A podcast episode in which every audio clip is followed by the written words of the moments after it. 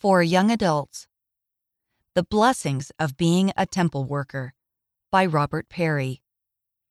Serving in the temple made the ordinances and blessings even more special to me. When I first went to the temple, I was awestruck by the majesty of the Lord's house. I felt clarity about who I was, why I was on earth, and where my path could lead me when I focused on Christ. I had just been called to serve a mission in England, and I was excited to go through the temple before I left. I prepared myself beforehand by learning about temple ordinances and preparing myself to make covenants with the Lord. Afterward, I knew I wanted to go there consistently throughout my life, and that decision influenced my desire to serve as an ordinance worker too. Sacrificing to serve. As Elder Ronald A. Rasband of the Quorum of the Twelve Apostles taught, attending the temple increases our understanding of the Godhead and the everlasting gospel, our commitment to live and teach truth, and our willingness to follow the examples of our Lord and Savior Jesus Christ. I wanted to invite those blessings into my life, so when I returned home from my mission, I spoke to my bishop about becoming a temple worker. I was eventually called to serve in the Washington, D.C. temple for a few months while I was working to save money for school. I served in the temple during the 6 p.m. shift every Friday night.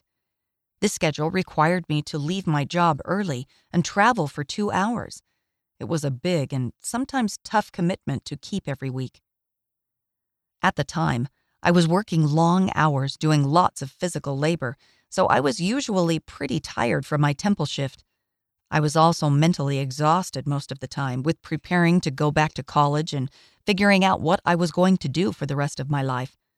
But during the shifts, I was always excited to learn more about the ordinances, and despite my constant fatigue and endless to do list, I somehow found peace in the temple. I always left feeling grateful for the chance to serve the Lord there and I felt spiritually renewed at the end of each shift as I focused on the Savior. The peace I felt also helped me find direction and answers for my life. Making time. My temple service ended when I moved away to attend college, and I was so busy and overwhelmed with my studies that I didn't attend the temple as often. I started to notice a nagging feeling that I needed to serve there again, so I met with my bishop to ask about it. I received a call to serve in the temple on Saturday afternoons. Yes, I was so busy, but I was thrilled to make time to serve in the Lord's house every week.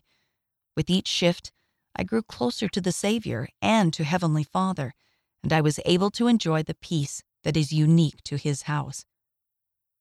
Enjoying the blessings of the temple.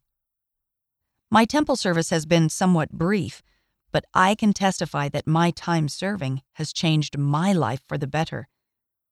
Because of the sacrifices I made to serve, and because of the goodness of the Lord, I truly feel like I received the blessings of the temple that President Russell M. Nelson once described. I promise you that the Lord will bring the miracles He knows you need as you make sacrifices to serve and worship in His temples. I have experienced those miracles and I know you can too, as you make temple service a key part of your life. We won't all have the opportunity to serve as a temple worker, but by participating in temple and family history work, keeping and honoring our covenants, and attending the temple when we are able, we can all come closer to Heavenly Father and Jesus Christ and invite their guidance and goodness into our lives.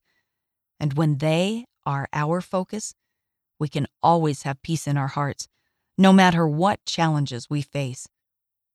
The author lives in Utah, USA.